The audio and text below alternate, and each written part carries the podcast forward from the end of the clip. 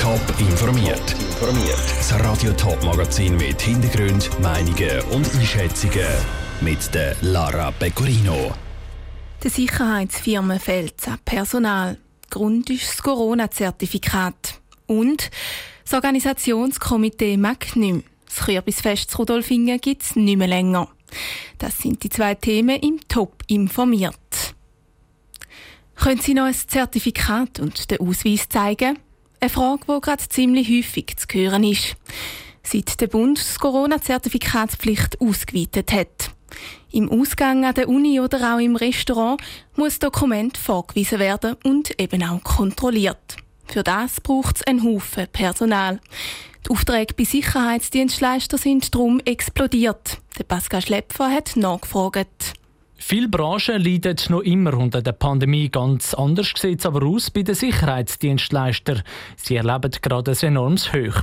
Grund sind Corona-Regeln. Ganz besonders Zertifikatspflicht erklärt der Luc Serge vom Verband der Schweizerischen Sicherheitsdienstleistungsunternehmen.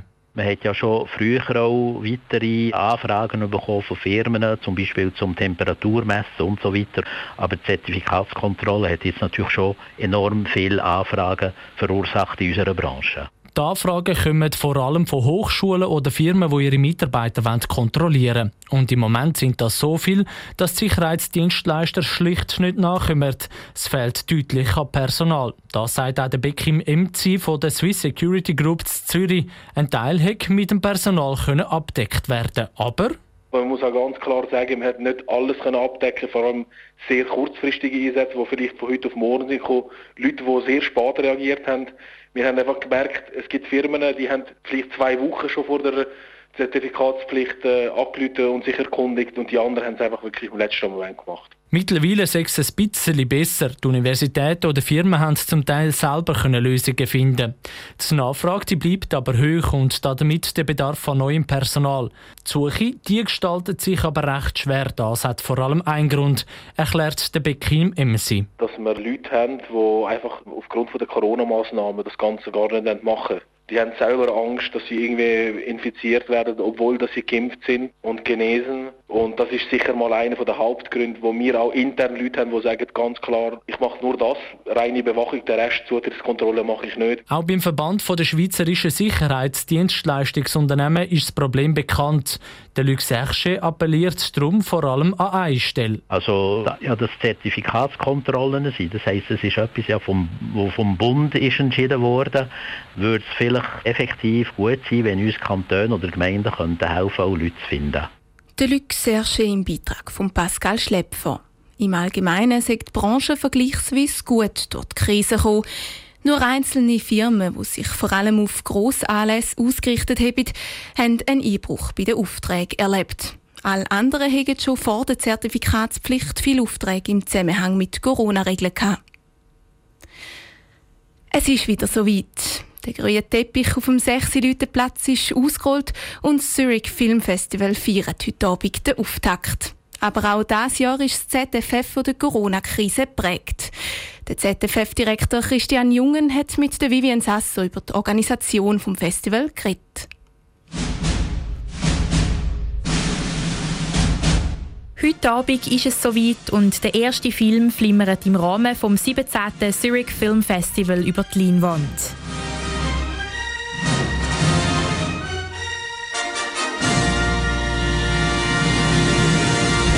ZFF hat zwar schon letztes Jahr trotz Corona-Krise über die Bühne gehen aber das Jahr hat es noch mehr Motivation und Kraft gebraucht, das Festival auf Beine zu stellen, sagt der ZFF-Direktor Christian Jungen.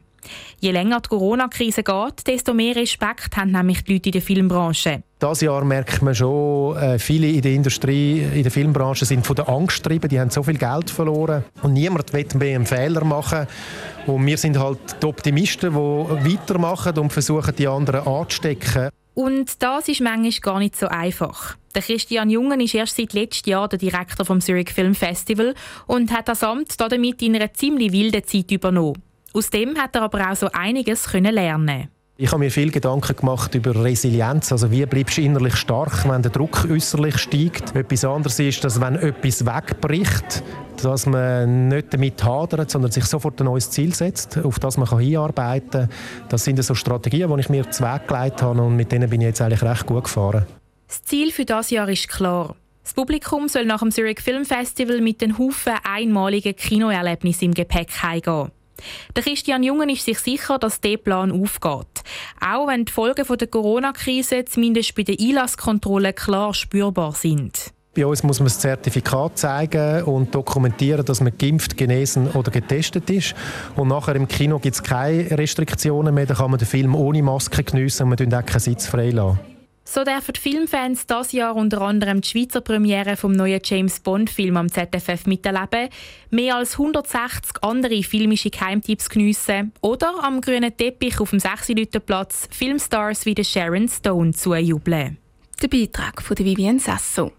Radio Top berichtet in den nächsten Tagen regelmäßig vom Zurich Film Festival. Das fängt heute Abend an und geht dann bis am 3. Oktober. Tausend Kürbisse haben in der Dunkelheit geleuchtet und Scharen von Besuchern angezogen. Alle Jahr hat es zu Rudolfingen die Kürbisbeleuchtung gegeben. Die Organisatoren haben die Kürbisse abgepflanzt, geschnitzt und ausgestellt. Es hat Essens- und Getränkestände gegeben. Alle Jahr sind mehr und mehr Leute gekommen, zum Kürbis zu bewundern. Das ist den Organisatoren jetzt über den Kopf gewachsen. Nora Züst.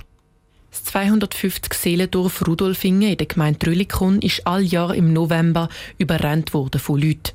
Alle hatten ein Ziel die traditionelle Rudolfinger Kürbisbeleuchtung, wo rund 1000 Kürbisse in der Nacht geleuchtet haben. Der Aufwand für den Anlass war riesig. Zuerst mussten die Kürbis abpflanzt, geerntet und gelagert werden, sagt OK-Präsidentin Judith Wasser.